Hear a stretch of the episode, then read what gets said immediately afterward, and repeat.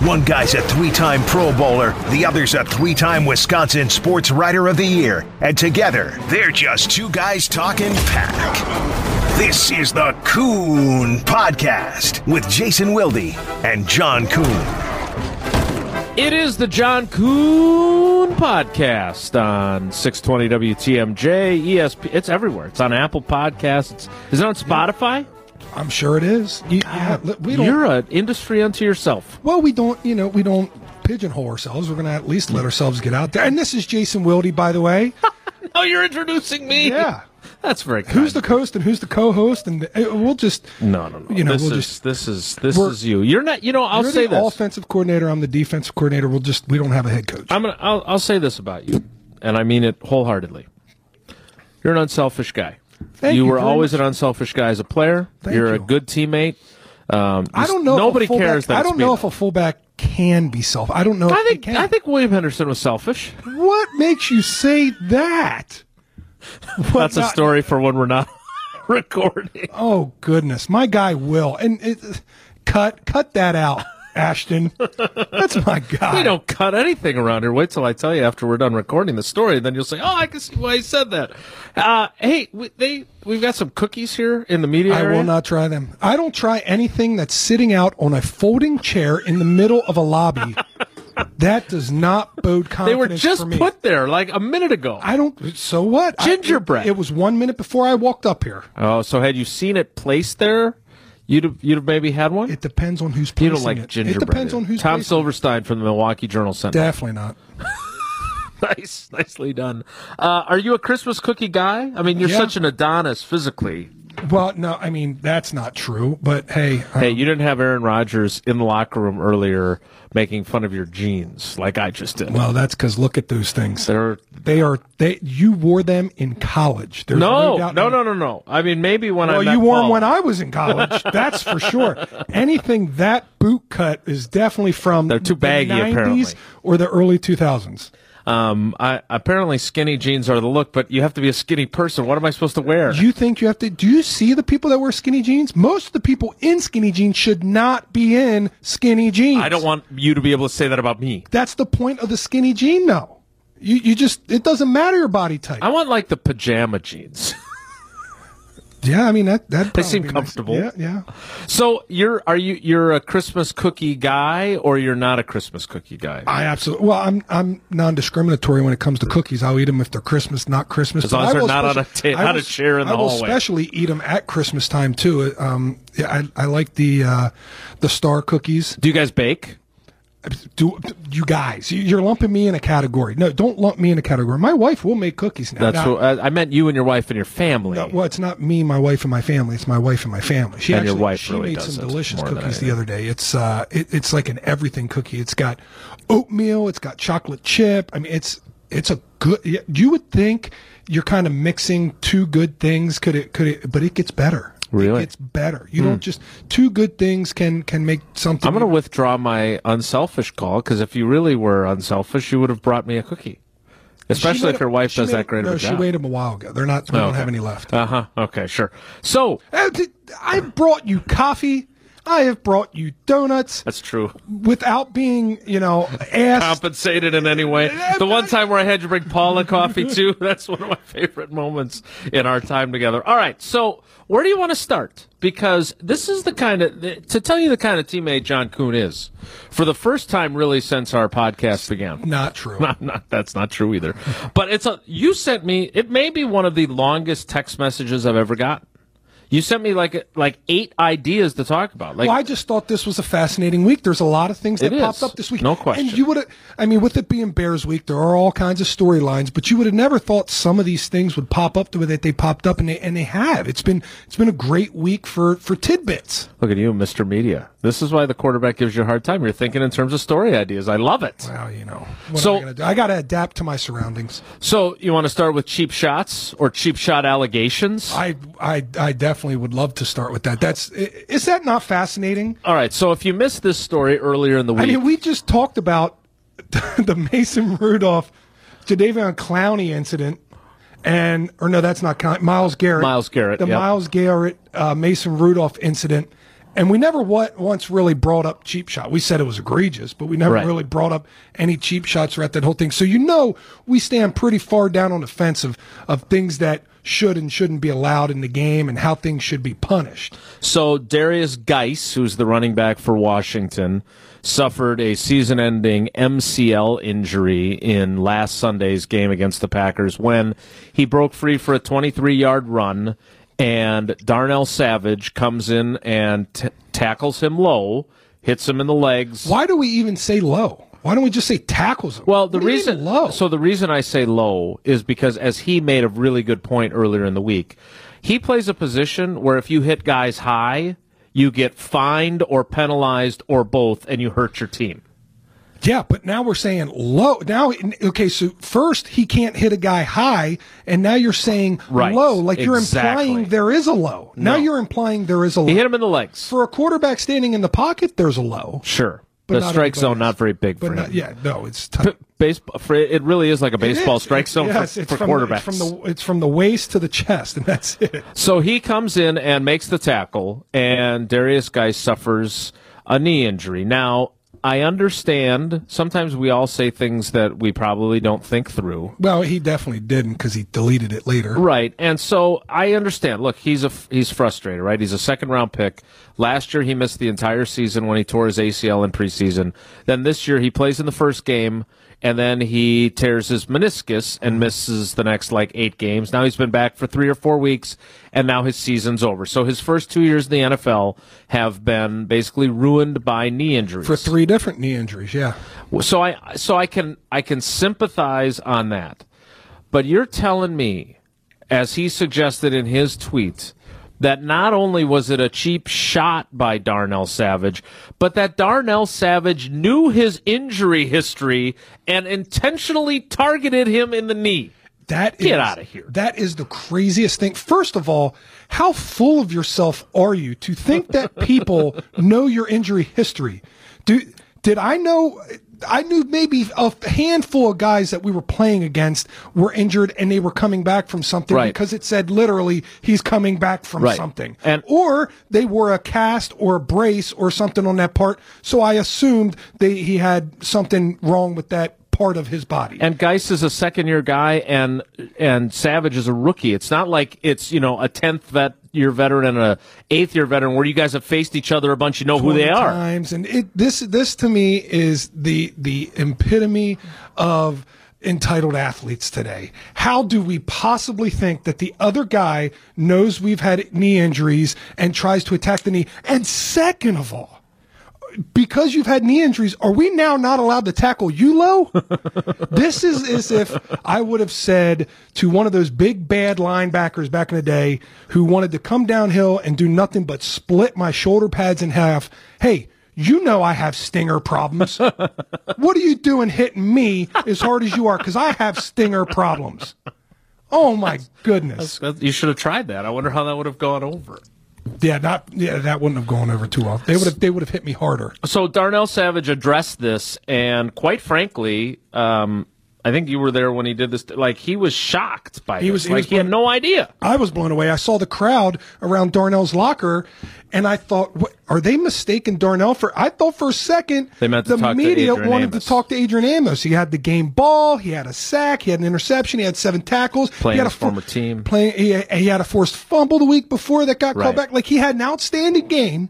He's playing his former team with the chance to knock them out of the playoffs, and yet they're talking to Darnell. I was I was confused, it wasn't until I walked up and I heard this that I realized Guice made this outlandish comment. And and as Matt Schneidman from the Athletic, who asked the first question and told him about it, a Darnell wasn't aware of it, and b he he seemed not only legitimately surprised, but John, this is something that Tausch and I were talking about during the week as well. Is you guys, I, there, I'm sure there are guys you didn't like that you played against, right? And you maybe wanted to hit them a little bit harder because they were jerks or whatever. But for the most part, you guys are all looking out for each other. when you're Absolutely. You're not trying to. Okay, I, I say this to people all the time. You're not trying to hurt the guy. You're just trying to make him hurt a little bit. Like you're trying to Right. hit guys hard. There's the intimidation factor. There's the psychological factor. You're trying to win that mental warfare of I'm tougher than you. I'm Yeah. stronger than you. I'm more physically imposing than you. But you never, never do you ever try and hurt somebody. In fact, um, I can remember playing out here uh, on a on Lambeau Field one time, and it was a preseason game, or maybe it was a regular season game. I, I, it's getting kind of Fuzzy. convoluted Sure. right now. But I I hit a linebacker for the Raiders, and it was kind of on the side, and he definitely didn't see me coming, and he was hurt. And he had to be taken off the field in a stretcher, and I was beat up about it. Right. I was broken up about it. Because that could be you too, Yeah. by the way. and, And James Jones played on the Raiders at the time, and I can remember saying to James after the game, "Hey James, you have to go talk to this guy. You, you please just let him know that that I, I didn't mean for that to happen. That I'm sorry. You know, and and it, it happens. Like injuries Right. are a part of the game, but you feel so terrible when when they do happen like that. And sometimes they're avoidable, right? I mean, they're playing the Bears this week, and that hit that Danny Trevathan put on Davante Adams a couple years ago, where his forward progress is stopped, and he hits him in the face mask and knocks out his not only knocks him out, but his mouthpiece goes flying. I mean, that there.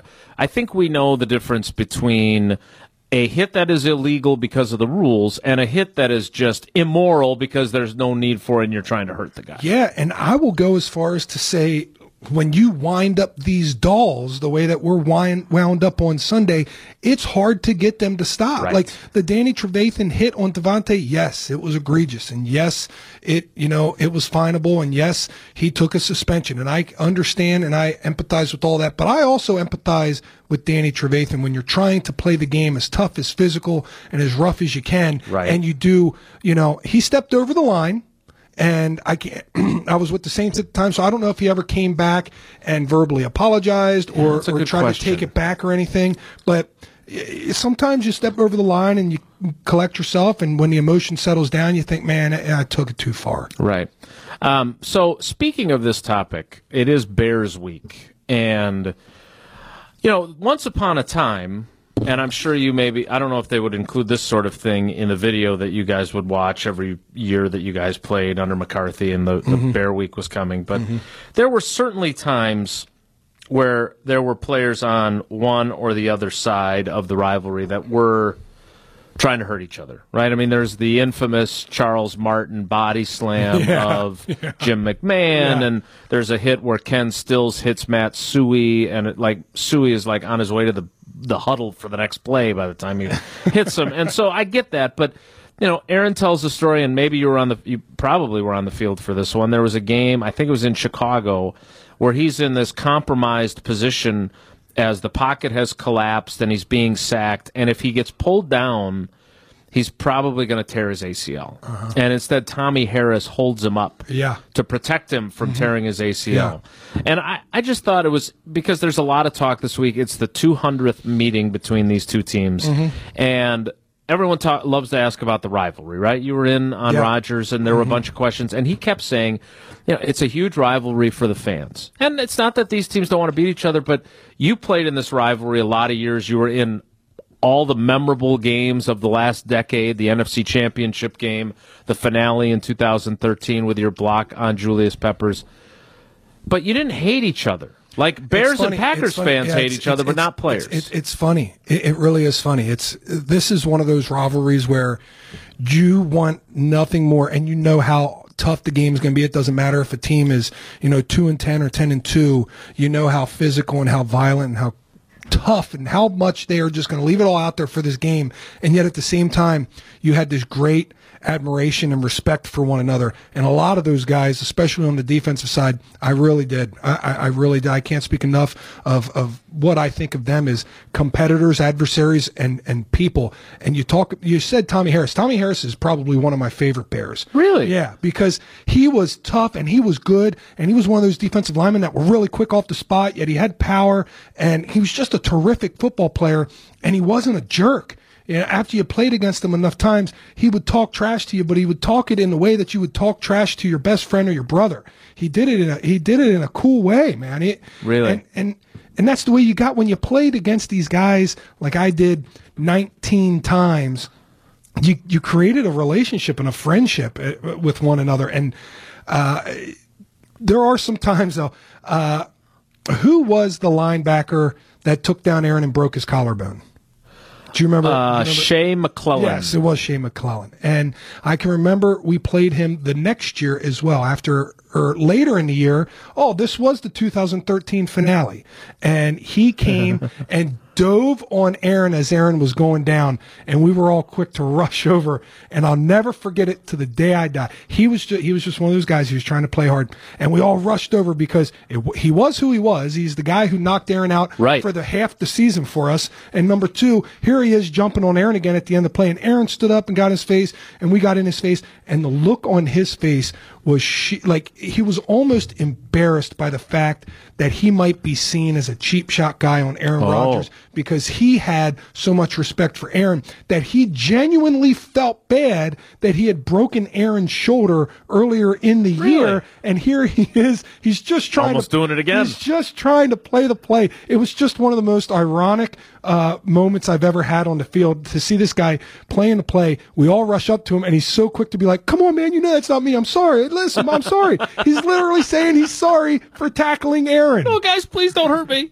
It wasn't even that. It was that he was worried about his Right. reputation Right. with the guys that he plays against all the time. So, but there were guys, not not necessarily with the Bears, but in the divisional rivalries as a whole, there were guys that you didn't like. I mean, there were guys that you that rubbed you the wrong way. Maybe you were the guy that rubbed them the wrong way I, too. Sometimes I guarantee I was a I was a wrong way rubber.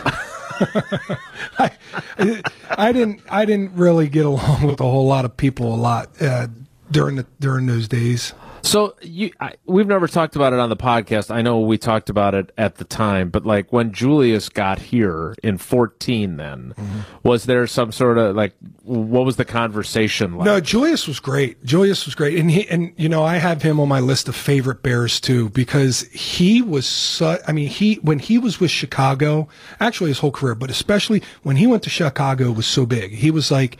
I don't know. To me, it was like watching a team bring in a superstar from somewhere else and put them. I mean, Right. it made them legitimate contenders immediately from day one when he got brought in. I'll never forget. I was laying in my bed the morning it happened. He had signed it like eight in the morning. I said, "Oh my gosh, the Bears just got Julius Peppers. This is going to change everything." right, this is not good. And and he was so good, and he was so physical, and he was so violent, and he never talked any trash. He just he just kinda, Really? he just kind of went about his business out there. He never ever really talked trash when he was with the Bears ever. I still think my favorite of all of all the things we saw him do when he was uh, your teammate, and then before when you guys would face him, but then after, I think you were already in New Orleans, but they these guys played there in seventeen, and in the game that Rodgers came back from the broken collarbone. Julius sacked him, and it was almost like he picked him up like you would pick up your wife as you're going through the the threshold of the door on your wedding night, and then like laid him down. Like he was, it was the most gentle sack in NFL history, and he just, you know, that's how strongly he felt about Aaron, obviously, and they had such a close relationship. All right, so it is Bears week, and that's obviously a big, a big deal. The game will be here at Lambeau, and you know, I, I, I want to, I want to, before I bring this up, I want to say something. I, I like Allen Johnson a lot. I don't get to talk to him very much. He is the director of the grounds. He's the fields manager, and I am, I was curious as to why we'd seen so many guys slipping, including local, the, the local team, the guys that are in the green and gold. Do you think this is more than normal years? I do. You do. I do, uh, but I don't think it's something that you can't do anything about. It's definitely not. Come on now. Come Change on your now. cleats, man. You you have to. You have to change. so explain. cleats. This is great because this is what one of the many things that's awesome about doing this with you and with Tausch is that you guys give people such insight. And here's the thing: I don't think a lot of fans know that there are a variety of types of cleats of and cleats. ways you can go about it. So take take us through. uh, And, and you'll manage to make shoe talk interesting. Okay. So explain I'll to do us. my best. I know you will. So explain to us what the issue is here with the cleat part of the slippage and what needs to change for guys? The guys are not wearing the right spikes. They're not wearing the right spikes. Simple and as whether, that. And whether they're whether they're whether they feel the pressure to wear the right spikes, or or whether it's a built-in excuse. I slipped. I fell. That's why I didn't make the play. You know, I was talking with Larry McCarren about this, and he had told me that uh, guys would come over from Minnesota, and and Bud Grant would tell them, "You are professional athletes. You are paid not to fall down." Right. And Edgar Bennett used to always say to us in the running back room, athletes fall down. Or no, athletes don't fall down. Right. Uh, non athletes fall down. If you fell down in a game with Edgar Bennett as your coach, if you slipped and fell, he would bring you out of the game and check your shoes. And if you had the wrong shoes on, he would make you change your shoes. Until you changed your shoes, you did not go, back, in the game. Wow. If you came to the sideline and you had the right shoes on, he would tell you you were cutting off the wrong foot. So that's that's the difference between I don't know if these guys are feeling the pressure enough to wear the right shoes. I will take it a step further. When I was down in New Orleans, we came here in 2017 to play a football game. In the scouting of all the film, Sean Payton found about 20 plays of teams that had lost games here at Lambeau Field that could be attributed to one single play where a guy slipped. And one of it was earlier in the year, the Cincinnati Bengals played here. Joe Mixon is a rookie, is wearing the wrong shoes on a fourth and one, goes to take a handoff, slips and falls in the backfield. It ruins the play. The Packers lose in overtime to the Cincinnati Bengals. Now, Sean Payton came to me for a scouting report on the field. So I told him everything about the shoes. I said, this is the shoes that we need to wear. If we don't wear these shoes, you will be slipping. It will be wet no matter what the surface is. That field gets a little bit of dew on it. it it's, it's a different field. This is meant to be the home field advantage of Lambeau. Right. This is what home field advantage is truly all about. You should know your surroundings. You should know what it takes. So I told all these saints that. I told the guys what to wear. And the guys that didn't listen to me, I'll never forget it. Kenny Vaccaro was one of them. We came out in pregame and we started our first calisthenics, which is a shuffle back and forth. Three guys fell right on, slipped right out from underneath them, Oh fell gosh. right on their sides in pregame. So you knew the guys that weren't wearing the right spikes right from Jump Street because they were falling down in pregame warmups. So explain to folks because I, I and and correct me if I'm wrong. I feel like there's really two basic styles of shoes. There's the molded cleats that are just attached to the shoes, mm-hmm. and then there's the screw in, drill in ones that you can change the configuration. They're a little bit longer. I mean, then there's also like different lengths, right? Yep. So if you're playing on this field, it would seem, and again, correct me if I'm wrong. It would seem that molded cleats are the ones that tend to be the slippery cleats. Fair you, or you not? You are not wrong. Okay. You- that- that- that's exactly what's going on. See, the molded shoes, the people like them More comfortable. because they're more comfortable, they're lighter, and you, ins- you the surface area of your foot has equal pressure on it versus the the screw ins you have seven points of pressure the Seven seven, spikes Okay. the seven spikes push up into your feet so you have those seven points of pressure on your feet instead of it being equal throughout the entire And foot is that uncomfortable? Like not not to make a big deal out of it, but it's it- less it's, comfortable. It's slightly uncomfortable. I would say the uncomfort is definitely not near as uncomfortable as getting hit by another full grown man out on the football field. So if you can't take the pressure of seven studs, you should not be playing in the NFL because so I'm out. running 20 miles an hour into another man running 20 miles an hour definitely hurts far worse.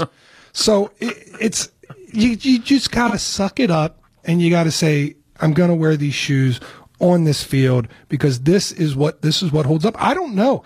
To me, to me, it's like it's like these guys are able to go to their coaches and and they can look at a slip and they're not feeling pre- for some reason. These guys that are slipping do not feel the pressure to change their shoes because if they thought I always if I slip and fall and I cause an interception or a Right. fumble or a guy getting Like Darrius tackled Shepherd did earlier this season. or anything, if I cause some sort of bad thing to happen because I can't stay on my feet, I'm getting cut. Right. And I don't guys don't feel that way. So uh, just to put a bow, tie it in a bow, as it were, like your shoelaces. Now, I also will have to say for anybody listening and watching the Packer game this weekend, if somebody slips and falls, it does not 100% mean they're wearing the wrong spike. Right. But more times More often than, not, not. they aren't. So Edgar Bennett was on your case if you did it. I mean, you also, as a head coach, you have a million things on your plate, and you don't want to micromanage guys' shoe choices. So, if, and it doesn't have to apply to this team specifically, what's the protocol to make sure guys stop making that mistake? I will go back to the comment that Bud Grant made that Larry You McCarren shared with me. athletes. You are professional athletes. You are paid not to fall down. You're not fall down. You just Right. don't fall down. You can get knocked down. You can get tackled. You can get tripped up. You can't fall down. right. We'll leave it at that. That's fair. Um, it is. It is Packers Bears week, and Do you think by saying that for the tenth time, are people forgetting in between these pieces here that it's Packers Bears week? and the game will be played at Lambeau Field. Uh, and Aaron Rodgers versus Mitchell Trubisky will play a very significant role in how the game turns out.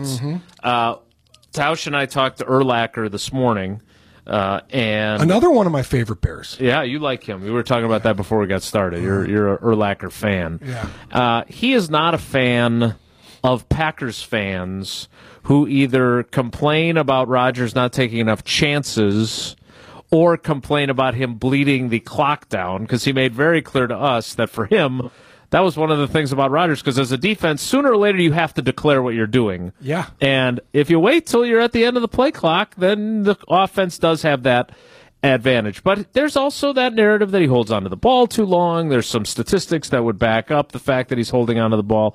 Look, I am not uh, one of these X's and O's Twitter guys that is, is so authoritative in their view.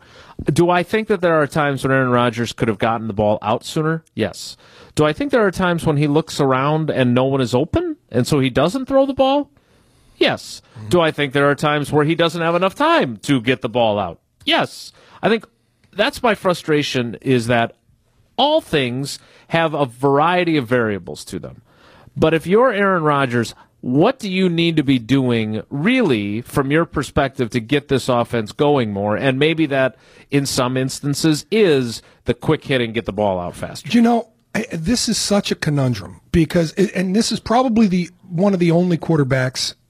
I can't. Maybe Patrick Mahomes, maybe Lamar Jackson, maybe somebody like that. th- th- Maybe Carson Wentz. Maybe these few guys are the guys that that you're you're torn. You're between. You're literally between a rock and a hard place. Between the guys that will hold on to the ball because they know they can make a play like Aaron made to Jamaal Williams at Kansas City, falling off his back foot, drop it in a bucket in the corner of the end zone for a touchdown on a throw that Matt LaFleur said was the greatest throw he's ever seen. Right? And between kind of what we saw last week when they call a shot play against the perfect defense called and Aaron holds on to it trying to make a play happen and you know either the pocket can collapse on him the the, the line's got a block forever or somebody doesn't get open and eventually just has to throw it away but he puts himself in, at, at risk first of, Right. of, of getting hit and taking a sack. So it's just it's where do you want this to be? Where do you do you want to handcuff him and not allow him to to hold the ball and make these spectacular plays that you see in order to eliminate the few plays a year that turn out bad when he does hold on to the ball. I don't know where you go there. It would be fantastic if in a perfect world when that play was immediately not there and the defense had it covered if he could just scramble for three yards and get down because then it's just as good as a run on first down Right. or if he could just hit a check down instantaneously but then again if you're doing that you're going to take away those plays that he shuffles around in the pocket and creates a touchdown So there are plays too that that take a while to develop. Uh, the downfield throw that he had that he missed on with Jimmy Graham, where Mm-hmm. it you know I don't know if he threw it farther than he needed to, or Jimmy Graham's not as fast as he thinks, or Jimmy Graham, you know, Can we just miss throws sometimes? Right, this sure. Is, it, it, it's unbelievable. If Aaron misses, if Aaron throws a ball too far, it's all of a sudden it's he's too accurate to make that miss. But if another quarterback makes, they're like that's a tough throw. We just hold we hold him to the most ridiculous standard out of any player we've ever seen. And he look I, to his credit, there have been throws that he needed to make and he didn't, right? And he said so. There was a throw in the game last Sunday against Washington where if he, he keeps he's brought it up like three times, so you can tell that he's ticked that he Oh, yeah. missed it. Where he could have slid to the side and he had Allen Lazard down the field open, Yeah. and he never got it to him. So I get that, but.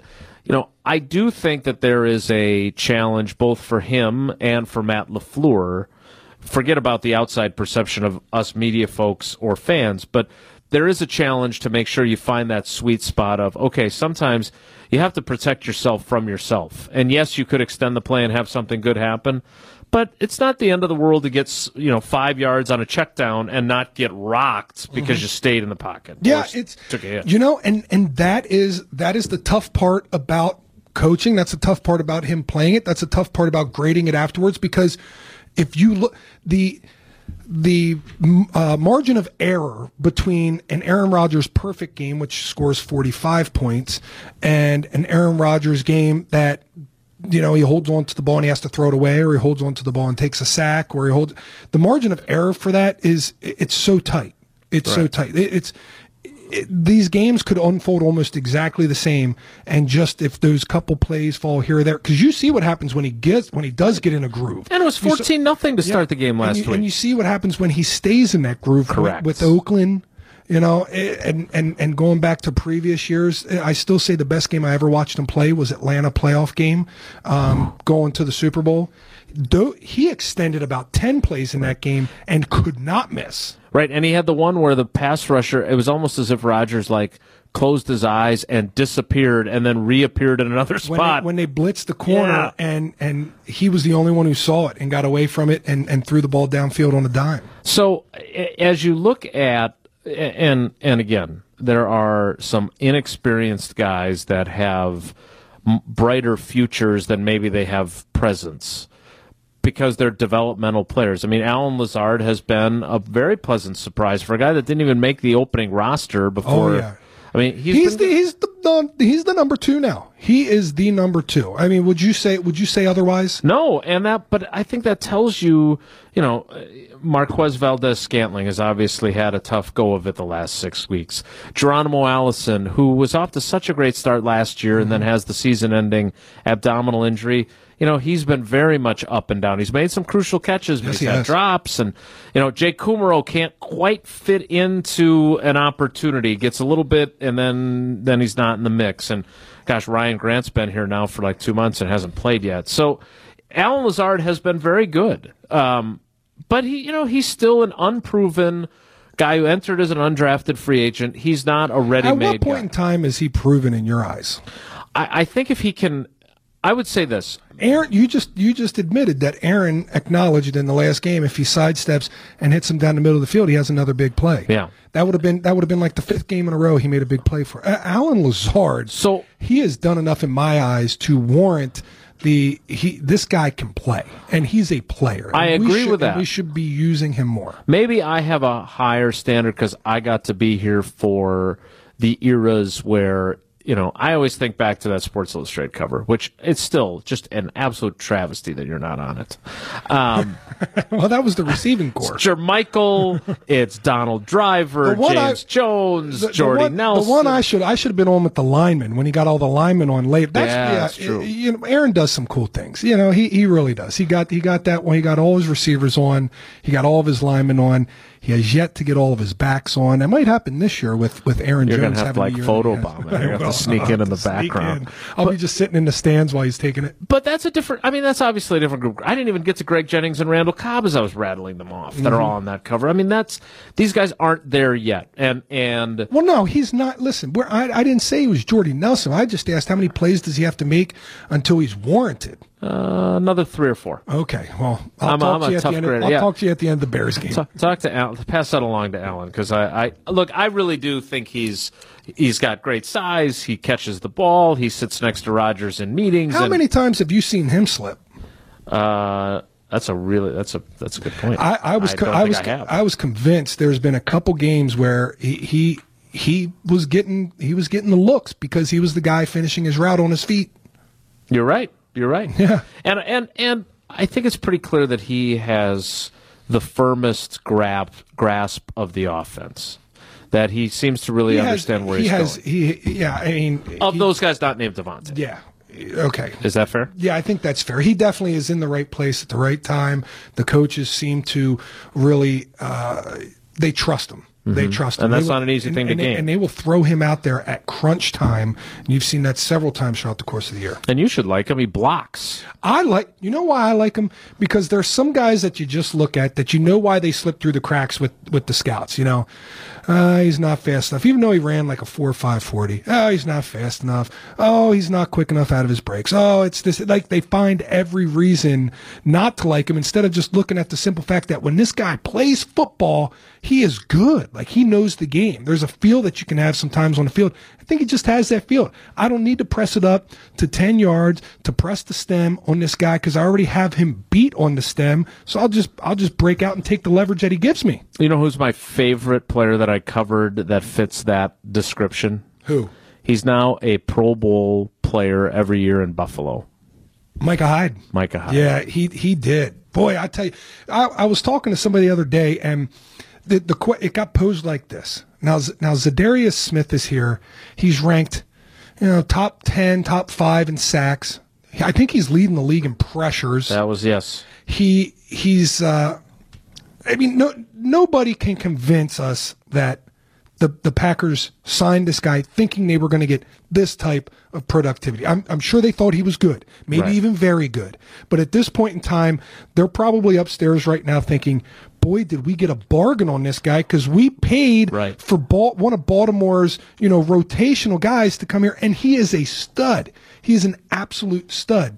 And well, I was talking with some people about this, and I, and I just I couldn't help but say it's about time the Packers got one of those guys because we left rotational guys go a lot that turned out to be studs on other team. Casey Hayward, Micah Hyde, just to name a couple All Pros the year they Right. leave here. Right. Uh, it, he he was a f- he he was he is still very much a football player, but that was the knock, right? He's not fast enough. We need to get faster in the Who, secondary. listen, he's not fast enough. The guy plays nickel for us. He plays safety for us. He plays punt returner for us. He plays kick returner. He runs gunner or will be the personal protector. I mean, the guy did everything. Right, he did, and and that was the other thing about you know you mentioned James Jones earlier.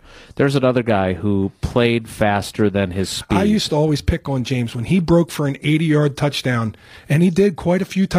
He would get to the sideline. I'd say, James, that's the slowest 80 yard touchdown I've ever seen. How dare you prove them wrong?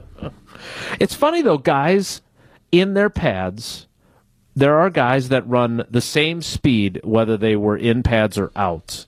And then there are guys that are very fast in their underwear, and then you put the pads on, and they're not as fast. Uh, I mean, how many times Well- did you see Jordy Nelson caught from behind? Not a whole lot. We used to, they used to call him White Lightning when Right. he was returning kickoffs for touchdowns here at Green Bay. Actually, his only his only touchdown got called back because of a holding. Wasn't me. Really? but yeah, but he did have a kick return for a touchdown, and every day he ran right pa- as he's running past people. They're looking at him like, "How is this guy beating me?" Right. I remember having a conversation with Charles Woodson, and he and Rodgers had been on the sideline. I think it was during the 11 season, and Charles Woodson was convinced. You know, remember Charles Woodson, Hall of Famer. He was convinced that opposing defensive players, corners, looked at a, looked at Jordy Nelson for the first X number of years of his career before he really established himself and said, "This white guy's not going to beat me." I mean, that's what Charles would I, say. I believe there's probably a little bit of truth to that. Right. I, I do. And and I think And they were wrong. And I, and I'll be dead honest. I think some people have slept on Allen Lazard this year too. They thought this guy's not going to run past me, and he has. Right. He has some really big plays. Let's get to the injury report of this game. And Oh, I, boy. I- and obviously, the, this is a team that has its own injury issues in Chicago, and they lost Roquan Smith. Uh, the Packers have been, you know, with the exception of Kevin King last week, uh, pretty darn healthy. Now, I think it's important, and, and you have taught me this, and we've had these conversations before. Just because you're able to play doesn't mean you're not playing hurt. Yeah. But nobody cares. Yeah, you know, Kevin was a surprise scratch last week. I mean, for, for most of us, he he played the week before. He was listed on the injury report. It's not uncommon to see him listed as limited on the injury report, and Right. he just kind of popped up as as and inactive for for the game, and and that was a surprise. So maybe he has been playing hurt a lot more than what we thought this year, or maybe this was just an instance where you know he was borderline, like he had been through weeks, and they said, "All right, enough of this. Let's let's, let's finally get you healthy for this three game divisional uh, finish that we have here. Three very important games to to decide what the Packers are going to be going into the playoffs, but." Aside from him and being questionable, this Packers team again is right. as healthy right. as you could be. They have missed. I I I, I cannot confirm this.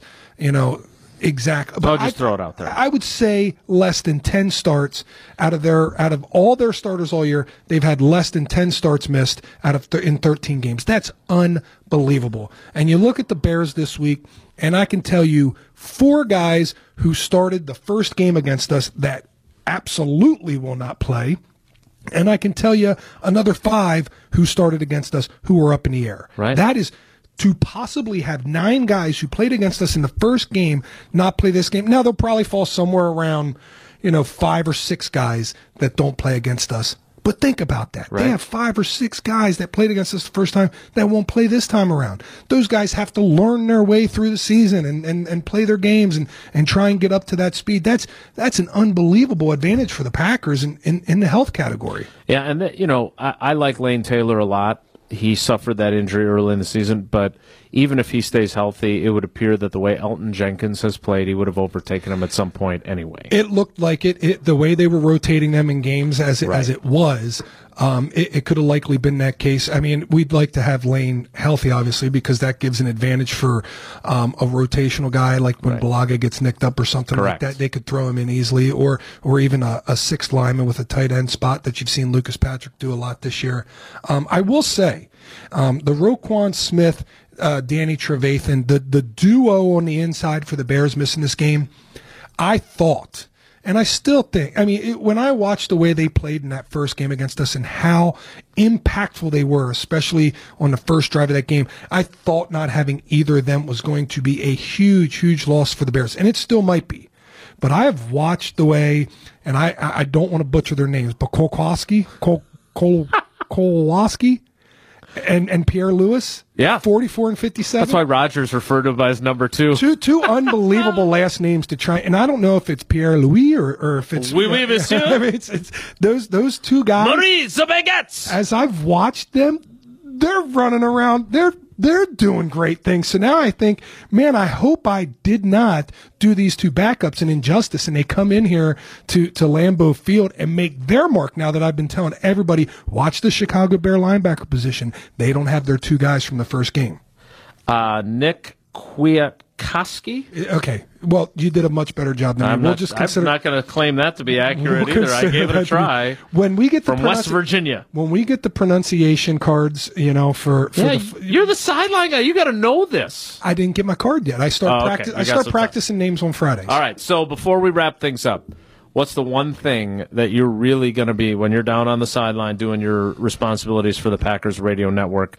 I know you're taking it all in. Mm-hmm. But what's the one thing that you kind of are going into this game saying, I got to keep an eye on this because this could decide the game? Well, there's two things I want to see, and obviously Akiem Hicks, whether he's up or down, is going to have a huge, huge impact on this. Right. I want to see how the Packers run the football. They couldn't do it at all in the first game. Uh, they had a couple uh, six, seven yard runs toward the end. They, they, I mean, that first game, that bear, both defenses were lights out, but that Bears defense was unbelievable in the season opener. You know, the both defenses were so good that the game got kind of a, a, a, it was almost like a, a, slur that it was a boring game to watch because both defenses played right. so outstanding. So I want to see the Packers off. I want to see because if you remember, we've created our run game since then. Right. It was after week You're four right. that we decided to abandon the outside zone and start running some more downhill stuff, and that has kept teams off balance. And in Washington against Washington last week, we came back and ran outside zone again. It was like the rebirth of what Matt LaFleur said was going to happen this year. And we ran outside right. zone and we ran it well last week. So now the Bears, are they looking at our outside zone that they stopped week one? Or are they looking at our gap scheme that we did against the Cowboys? Or are they looking at inside zone, which we ran down the teeth of uh, Kansas City Chiefs? It's going to be very interesting. And I think that that's what I'm going to watch when the Packers have the ball. When the Packers are on defense, I want to see if Mitch Trubisky has really developed because everything I'm reading and everything I'm seeing on film is that he's got the reads for these RPOs now. He knows when to get rid of the ball based off of the structure. I have three over three with the inside backer leaning more towards the end of the box, and I get the ball. I get rid of the ball. He's reading the ends. He's able to get out, and he's not just getting out. He's getting out and making explosive runs because he's able to read the blocking on the second level, which is an innate characteristic for running backs, but not necessarily for quarterbacks Right, right. to see the scheme on the second level. So I want to see is Mitch Trubisky has he really developed? Or, or has this just been a hot streak against some cold teams recently? Well, we will find out and we will talk about it next week in episode 11. We're still counting. You don't want me to count? I'll No, I'll, you said you were going to 100. Well, yeah, but then I, then I didn't know if it was eight or nine last week. It was nine, by the way. This was ten. Thanks for doing this. You're God, you're so good. No, he's Jason Wilde. I'm John. And Kuhn. he's John Kuhn. This is the Kuhn Podcast. Thanks for listening.